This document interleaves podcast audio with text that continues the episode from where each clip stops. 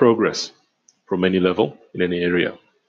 Welcome to 361 Mindset with me, Raymond Sivitwane. Evolving habits. We all acquire habits in life, some consciously and others subconsciously, some good and others detrimental. However, there are some habits that fall in the gray area. Not so bad, not so good. Kinda gray. Their worth is determined by the phase of life you're in. There are habits that once were of great value and help at a certain point or phase in your life, but now actually hurt you.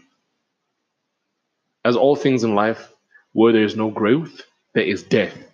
Our habits need to evolve, need to evolve and change as we evolve, change, and grow.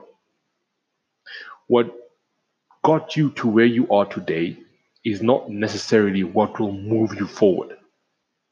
What got you to where you are oftentimes in our changing economy does not necessarily keep you there. If you identify habits in your life that have reached their expiry date or their evolution date, then it's time to take the necessary steps for growth. As always, consistency is key.